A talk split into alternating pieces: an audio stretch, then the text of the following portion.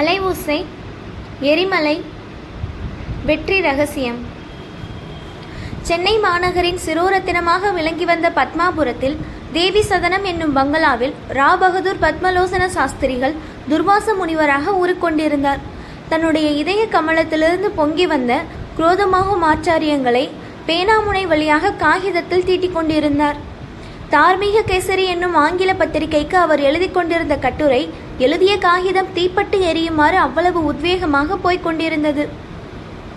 சில காலமாக மேற்படி பத்திரிகையின் பத்திகளில் ராவ் பகதூர் பத்மலோசன சாஸ்திரியாருக்கும் பேராசிரியர் பரிவிராஜக சர்மாவுக்கும் மாபெரும் விவாத யுத்தம் நடந்து கொண்டிருந்தது. அந்த யுத்தத்துக்கு மூல காரணம் சாஸ்திரியார் பத்மாபுரம் சர்வஜ்ஞ சங்கத்தில் நிகழ்த்திய ஒரு பிரசங்கம்தான்.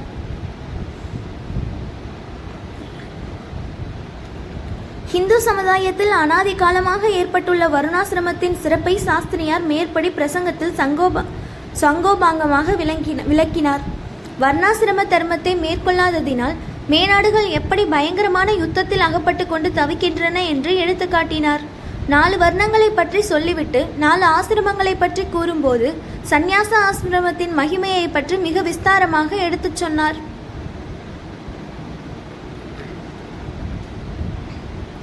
காலாகாலத்தில் சந்நியாச ஆசிரமத்தை மேற்கொள்ள முடியாதவர்கள் அந்திக்காலம் நெருங்கிவிட்டதென்று தெரிந்த பிறவகாவது ஆபத் சந்நியாசம் வாங்கிக் கொள்வதின் அவசியத்தை லேசாக குறிப்பிட்டார். சாஸ்திரியாரின் மேற்படி பிரசங்கத்தின் சாராம்சம் சற்று விரிவாகவே தினப்பத்திரிகைகளில் வெளியாகியிருந்தது. மேற்கண்ட கருத்துக்கள் சாதாரணமாக பேராசிரியர் பரிவிராஜக சர்மா ஒப்புக்கொள்ளக்கூடியவைதான். ஆயினும் சாஸ்திரியார் பிரசங்கம் செய்து அது பத்திரிகையிலும் வந்துவிட்ட காரணத்தினால் ஏதாவது ஒரு விதத்தில் அதை தாக்குவது சர்மாவின் இன்றியமையாத கடமையாயிற்று. எனவே தார்மீக கேசரிக்கு ஒரு நீண்ட கடிதம் எழுதினார். அதன் சாராம்சமாவது இந்த காலத்தில் சிலர் சந்நியாச ஆசிரமத்தை பற்றி பிரமாதமாக புகழ்ந்து பேச ஆரம்பித்திருக்கிறார்கள். உண்மையில் பழைய வேத காலத்து இந்துக்கள் சந்நியாசத்துக்கு அவ்வளவு உயர்வை கொடுக்கவில்லை. சகதர்மினி இல்லாதவன் யாகம் செய்வதற்கு உரியவனாக கருதப்படவில்லை. அத்திரி பிருகு ஆங்கிரசார் அகஸ்தியர் வசிஷ்டர் வாமதேவர் பராசரர் முதலிய மகாரிஷிகளுக்கு பத்தினிகள் இருந்தார்கள். கௌதம புத்தருடைய காலத்துக்கு பிறகுதான் இந்தியாவின் சந்நியாசத்துக்கு சிறப்பு ஏற்பட்டது. ஆபத் சந்நியாசம் வாங்கிக் கொள்ளும் வழக்கம் மிக்க அபத்தமானது. புதல்வர்கள் சரிவர சிரார்த்தம் செய்ய மாட்டார்களோ என்று பயந்தவர்கள்தான் கடைசி காலத்தில் அவசர அவசரமாக சந்நியாசம் பெறுவார்கள். சில அபூர்வமான புத்திர சிகாமணிகள் தகப்பனாருக்கு சிரார்த்தம் செய்யும் சங்கடம் இல்லாமல் போவதற்காக தகப்பனாரை கட்டாயப்படுத்தி மொட்டையடித்து காஷாயம் கட்டிவிடுவதும் உண்டு. ராவ் பகதூர் பத்மலோசன சாஸ்திரியாருக்கு இத்தகைய விபத்து எதுவும் நேராது என்று நம்புகிறேன். சாஸ்திரியார் இம்மாதிரியெல்லாம் உளறி கொட்டாமல் தமது திருவாயை மூடிக்கொண்டிருந்தாரானால் ஹிந்து தர்மத்துக்கு பேருதவி செய்தவராவார். இத்தகைய அவதூறு நிறைந்த கடிதத்தை படித்துவிட்டு ராவ் பகதூர் பத்மலோசன சாஸ்திரியார் அளவில்லாத கோபம் கொண்டது இயல்பே அல்லவா? அவர் எழுதிய மறுப்பு கடிதத்தில் பேராசிரியர் சர்மாவை வெளு வெளு என்று வெளுத்திருந்தார். ஹிந்து சமயத்தில் சந்நியாச ஆசிரமத்துக்கு உயர்வு கொடுக்கவில்லை என்று எந்த மூடசிகாமணி எந்த நிரட்சர குற்றி சொல்லுவான்? இந்தியாவில் ஹிந்து தர்மத்தை நிலைநாட்டிய மகா புருஷரான ஆதிசங்கராச்சாரியார் சந்நியாசி அல்லவா? நம்முடைய காலத்தில் ஹிந்து தர்மத்தின் உயர்வை உலகமெல்லாம் உணரும்படி செய்தவர் சுவாமி விவே விவேகானந்தர் அல்லவா? இன்று திருவண்ணாமலையில் எழுந்துள்ளிருக்கும் ரமண மகரிஷியின் பெருமையை உணராத ஜடமாக யார் இருக்க முடியும்? ராமாயண காலத்தில் இந்தியாவிலே சந்நியாச ஆசிரமத்திற்கு எவ்வளவு பெருமை இருந்தது என்பதை வால்மீகி பகவான் சந்தேகத்திற்கு இடமின்றி சொல்லியிருக்கிறார். சந்நியாசி வேடத்தில் வந்த ராவணனை பார்த்ததும் சீதாதேவி எவ்வளவு பயபக்தி மரியாதையுடன் அவனை உபசரிக்கிறாள்? சந்நியாசத்துக்கு அவ்வளவு மரியாதை அந்த காலத்தில் இருந்தபடியால் அல்லவா ராவணன் சந்நியாச கோலம் பூண்டு? சீதையிடம் வந்தான் ஆசிரமங்களை எப்படி வரிசைப்படுத்தி இருக்கிறது என்பதிலிருந்து எது உயர்ந்த ஆசிரமம் என்பதை அறியலாம். பிரம்மச்சரியம் கிரகஸ்தம் வானப்பிரஸ்தம் சந்நியாசம் என்னும் வரிசையில் கடைசியில் இருப்பதனாலேயே அது எல்லா ஆசிரமங்களுக்கும் சிகரமானது என்று விளங்கவில்லையா? சாதாரணமாக எல்லோருக்கும் இது விளங்கக்கூடிய விஷயம்தான். மெத்தப்படுத்த மேதாவியான பேராசிரியர் சர்மாவின் அபார மூளைக்கு மட்டும் இது விளங்கவில்லை போலும். இவ்வாறு சாஸ்திரியார் எழுதிய விவாதத்தை கடைசி வார்த்தையாக இருக்கும்படி விட்டுவிட்டு பேராசிரியர் சர்மா சும்மா இருந்து விடுவாரா? மீண்டும் அவர் எழுதத்தான் செய்தார். ராவ் பகதூர் பத்மலோசன சாஸ்திரிகள் தாம் மெத்த படித்தவர் இல்லை என்று ஒப்புக்கொள்கிறார். அப்படியானால் கொஞ்சம் படித்தவர் என்று ஏற்படுகிறது. ஆனால் அந்த கொஞ்சமும் எதை படித்தாரோ தெரியவில்லை. இந்தியாவின் சரித்திரத்தை தொட்டு பார்த்ததே இல்லை என்று திட்டமாய் தெரிகிறது. புத்தருக்கு பிறகு இந்தியாவிலே சந்நியாசத்துக்கு பெருமை ஏற்பட்டது என்றுதான் சொன்னேன். சாஸ்திரியார் ஸ்ரீரங்க சங்கராச்சாரியாரையும் சுவாமி விவேகானந்தரையும் ஸ்ரீ ரமண ரிஷிகளையும் குறிப்பிட்டிருக்கிறார். இந்த மூவரும் புத்தருக்கு முன்னால் இருந்தவர்கள் என்பது சாஸ்திரியாரின் எண்ணம் என்று தெரிகிறது. ஆனால் சாஸ்திரியார் சொல்லிவிட்டதால் சரித்திரம் வந்த வழியே திரும்பி போய்விடாது. சாஸ்திரியார் ராவண சந்நியாசியை குறிப்பிட்டது பற்றி சந்தோஷப்படுகிறேன். ராமாயண காலத்திலே சந்நியாச ஆசிரமம் போலிகளுக்கும் மோசக்காரர்களுக்கும் வேஷமாகிவிட்டது என்பதை வால்மீகி பகவான் நன்றாக ஸ்தாபனம் செய்திருக்கிறார். ஆசிரம வரிசை கிரமத்தில் சந்நியாசம் கடைசியில் வருவதால் அதுவே உயர்ந்த ஆசிரமம் என்று சாஸ்திரியார் சாதிக்கிறார். இதே மாதிரி வர்ணங்களிலும் கடைசி வர்ணமே உயர்ந்தது என்று சாஸ்திரியார் ஒப்புக்கொள்கிறாரா? அப்படி ஒப்புக்கொண்டால் நானும் சந்நியாசத்தின் உயர்வை ஒப்புக்கொண்டு சாஸ்திரியாருக்கு இப்போதே ஆபத் சந்நியாசம் வாங்கி கொடுக்க ஏற்பாடு செய்கிறேன்.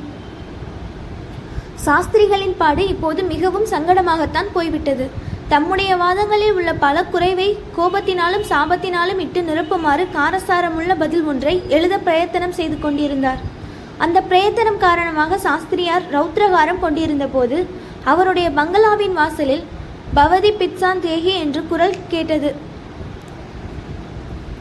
மேல்மாடி தாழ்வாரத்திற்கு வந்து சாஸ்திரியார் எட்டி பார்த்தார். இளம் பிராயத்து துறவி ஒருவர் நிற்பதை கண்டார். அவருக்கு ஏற்பட்ட வியப்பை சொல்லி முடியாது. தம் வாழ்நாளிலேயே இதுவரையில் இல்லாத பரபரப்புடன் மச்சுப்படிகளை மூன்று மூன்று படியாக குதித்து தாண்டி கொண்டு கீழே இறங்கினார். பின்கட்டிலிருந்த தமது வாழ்க்கை துணைவியை அழைத்து காமாட்சி ஒரு அதிசயத்தை கேள். வாசலில் யாரோ பால சந்நியாசி வந்து நிற்கிறார். முகத்திலே தேஜஸ் சொலிக்கிறது.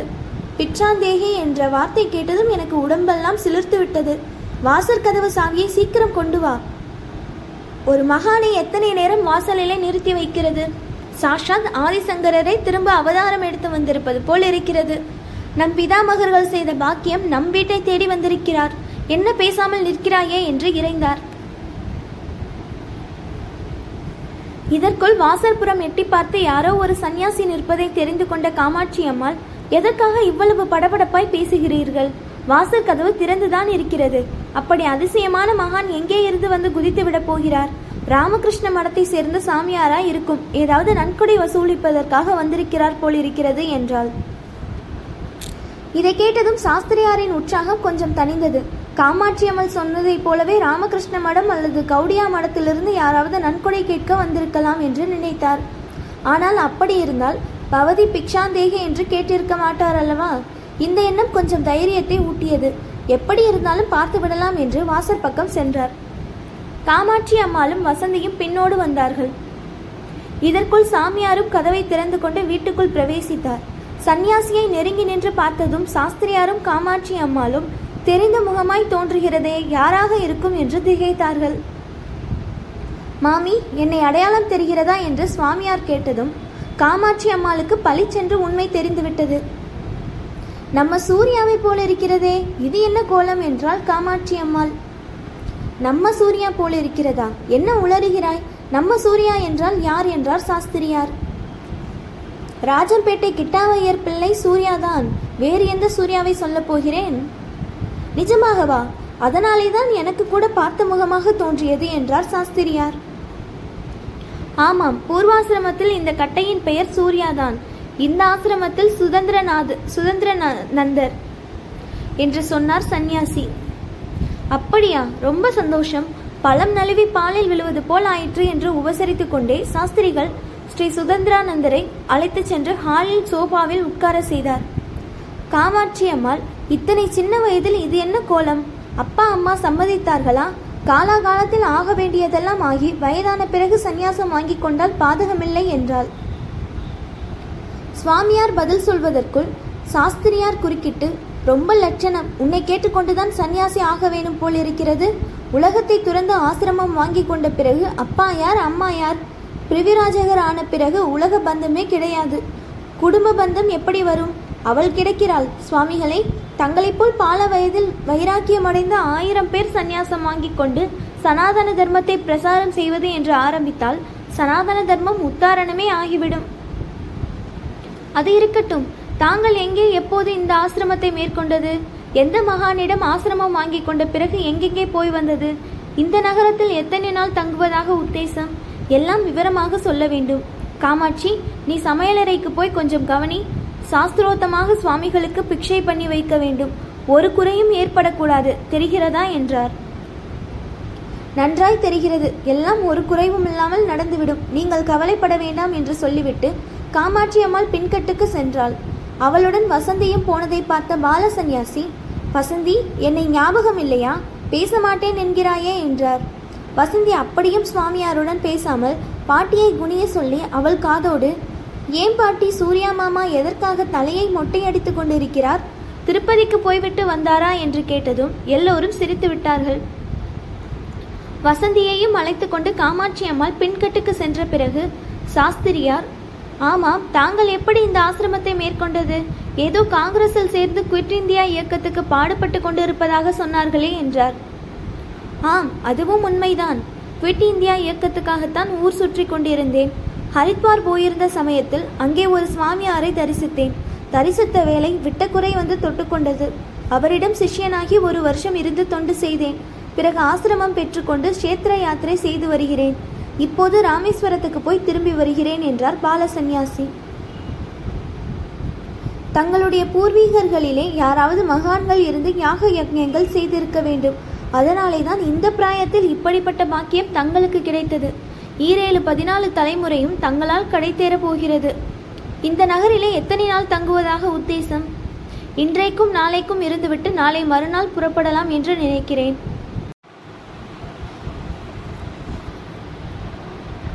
அதெல்லாம் கூடவே கூடாது. இங்கே ஒரு மாதமாவது தங்கியிருக்க வேண்டும்.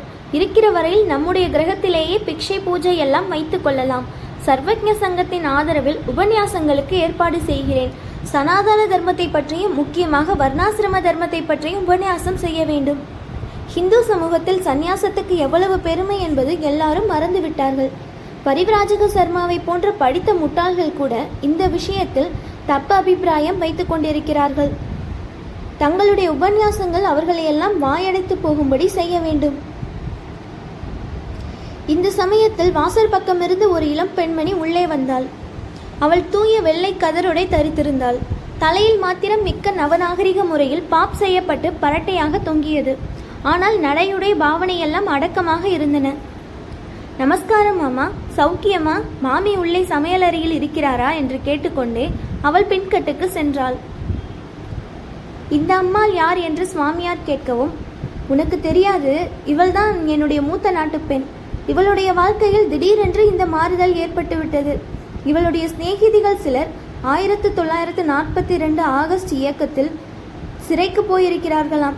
இவளுடைய இன்னொரு சிநேகிதி பர்மாவில் நேதாஜி சுபாஷ் பாபுவின் ஐஎன்ஏயில் சேர்ந்திருக்கிறாளாம். இதெல்லாம் சேர்ந்து இவளையும் இப்படி கதர் காங்கிரஸ் பைத்தியமாக அடித்துவிட்டது. ஆனால் மொத்தத்தில் நல்ல மாறுதல் தான் இவள் இந்த வீட்டுக்கு வந்து இருப்பதாக கூட சொல்கிறாள். ஆனால் நான் தான் கொஞ்ச நாள் போகட்டுமே என்று சொல்லிக் கொண்டிருக்கிறேன். இவள் இந்த இங்கிருக்கும் போது போலீஸ்காரர்கள் வந்து இவளை பிடித்து கொண்டு போனால் என்னுடைய பென்ஷனுக்கு அல்லவா ஆபத்து வந்து தொலையும்? என்றார் சாஸ்திரியார். ஆனால் தங்கள் பென்ஷனுக்கு இப்போது ஆபத்து வந்தாலும் சுயராஜ்யம் வந்தவுடன் பென்ஷனும் திரும்பி வந்துவிடும் அல்லவா? என்றார் சன்னியாசி வரலாம் வரலாம். ஆனால் இந்த மாதிரி இளம்பெண்கள் வேலை செய்துதானா இந்தியாவுக்கு சுயராஜ்யம் வரப்போகிறது? மகாத்மா காந்தி வல்லாபாய் பட்டேல் ஜவஹர்லால் நேரு முதலியவர்கள் சிறை புகுந்ததற்கே சுயராஜ்யம் வரவில்லையே? அப்படியானால் இந்தியாவுக்கு சுயராஜ்யம் வரவே வராது என்று நினைக்கிறீர்களா என்றார் சந்நியாசி. யார் சொன்னது? இந்தியாவுக்கு சுயராஜ்யம் கட்டாயம் வரத்தான் போகிறது. ஆனால் இவர்களாலெல்லாம் வரப்போவதில்லை. கடவுளுடைய சித்தத்தினால் வேறு வழியில் வரப்போகிறது. கலிபுருஷர் ஜெர்மனியில் அவதாரம் எடுத்திருக்கிறார். ஹிட்லரைத்தான் சொல்கிறேன். ஹிட்லர் ருஷியாவின் மேல் படையெடுத்தது முட்டாள்தனம் என்று சில பிரகஸ்பதிகள் இங்கே சொல்கிறார்கள். ஹிட்லரை விட இவர்கள் மேதாவிகள் என்கிற எண்ணம். ஹிட்லர் ருஷ்யாவின் மீது படையெடுத்ததே இந்தியாவை நோக்கமாக வைத்துக் கொண்டுதான். ஸ்டாலின் கிராடை பிடித்தவுடன் ஒரே தாவில் இந்தியாவிலே ஆகாச விமானத்தில் வந்து இறங்கப் போகிறார். ஐம்பதினாயிரம் ஆகாச கப்பல்களில் துருப்புகளும் வந்து இறங்கப் போகின்றன. ஹிட்லர் தான் ஸ்பஷ்டமாக சொல்லிவிட்டாரே உலகத்திலேயே ஆரிய ஜாதி தான் உயர்ந்த ஜாதி என்று. அப்படியானால் இந்தியாவிலே தான் உலக சாம்ராஜ்யத்தின் தலைநகரத்தை ஸ்தாபித்தாக வேண்டும். ஹிட்லர் இந்தியாவில் வந்து இறங்கிய உடனே செய்யப்போகிற முதல் வேலை என்ன தெரியுமா? சாதி வித்தியாசம் கூடாது என்று சில பிரகஸ்பதிகள் உளறி கொண்டிருக்கிறார்களே அவர்கள் எல்லாரும் தலையிலே துணியை போட்டுக்கொள்ள வேண்டியதுதான். உலகத்தில் உள்ள ஜனங்களை எல்லாம் அடால்ஃப் ஹிட்லர் நான்கு வர்ணங்களாக பிரித்துவிடப் போகிறார். அப்போது அல்லவா தெரிய போகிறது வர்ணாசிரம தர்மத்தின் பெருமை? பிழைத்து கிடந்தால் நானும் பார்க்கத்தான் போகிறேன் என்றார் சாஸ்திரியார். அங்கே தேவப்பட்டணத்தில் தாமோதரம் பிள்ளை ஜப்பான்காரன் வந்து எல்லா சாதிகளையும் ஒன்றாக்கப் போகிறான் என்று சொன்னதையும் இங்கே சாஸ்திரிகள் ஹிட்லர் வந்து வர்ணாசிரம தர்மத்தை நிலைநாட்டப் போகிறார் என்று சொல்வதையும் மனதிற்குள் சுவாமியார் ஒப்பிட்டு பார்த்து கொண்டார். அதனால் தன்னை மீறி வந்த சிரிப்பை அடக்கிக் கொண்டு ஆனால் சில பேர் ஹிட்லர் தோற்று போய்விடுவார் என்று சொல்லிக் கொண்டிருக்கிறார்களே என்றார். அப்படி சில பேர் உளறிக் கொண்டிருக்கிறார்கள். நானும் கேட்டுதான் இருக்கிறேன். இவர்கள் இப்படி உளறினால் நடக்க வேண்டியது நடக்காமல் போய்விடுமா? ஹிட்லர் எப்பேற்பட்ட வாழ்க்கை நடத்துகிறார் என்பது தெரியுமல்லவா? மாமிசம் சாப்பிடுவதில்லை மதுபானம் செய்வதில்லை ஸ்திரீகளின் முகத்தில் விழிப்பதில்லை பிறந்ததிலிருந்து பிரம்மச்சரிய விரதம்.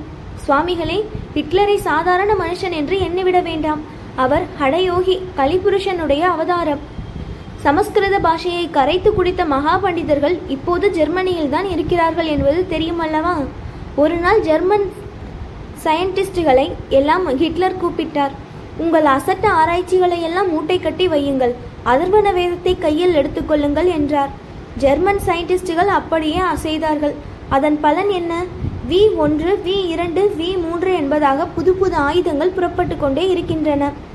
இங்கிலீஷ்காரர்கள் அமெரிக்கர்கள் ருஷியர்கள் எல்லோரும் மொழி மொழி என்று முழிக்கிறார்கள். எல்லாம் அதர்வன வேதத்தில் உள்ள ரகசியம் என்று இவர்களுக்கெல்லாம் தெரியாது. இன்னும் ஒரு விஷயம் தெரியுமோ இல்லையோ? ஹிந்து ஜோ ஜோதிஷ சாஸ்திரத்தின்படி நாள் நட்சத்திரம் பார்த்து கொண்டுதான் ஹிட்லர் ஒவ்வொரு காரியத்தையும் ஆரம்பித்தார். செக்கோஸ்லோவேகியா மீது படையெடுத்த போதும் அப்படி பிரான்ஸை பிடிக்க கிளம்பிய போதும் அப்படி இல்லாவிட்டால் நெப்போலியன் பிறந்த பிரான்ஸ் தேசத்தை பத்தே நாளில் பிரியை கட்டி இழுத்திருக்க முடியுமா? நான் சொல்கிறது என்ன என்று சாஸ்திரியார் நிறுத்தினார். கவனமாக கேட்டுக்கொண்டிருக்கிறேன் என்று பாலசன்யாசி பட்டுக்கொள்ளாமல் சொன்னார். கவனமாக கேட்டு என்ன பிரயோஜனம்? மனதிலே வாங்கிக் கொள்ள வேண்டும். இன்னொரு சர்வ ரகசியமான விஷயம் நாள் நட்சத்திரம் பார்த்து சொல்வதற்கு ஹிட்லர் எப்பொழுதும் பக்கத்திலே வைத்து கொண்டிருக்கிற ஆசாமி யார் என்று சுவாமிகளுக்கு தெரியுமா?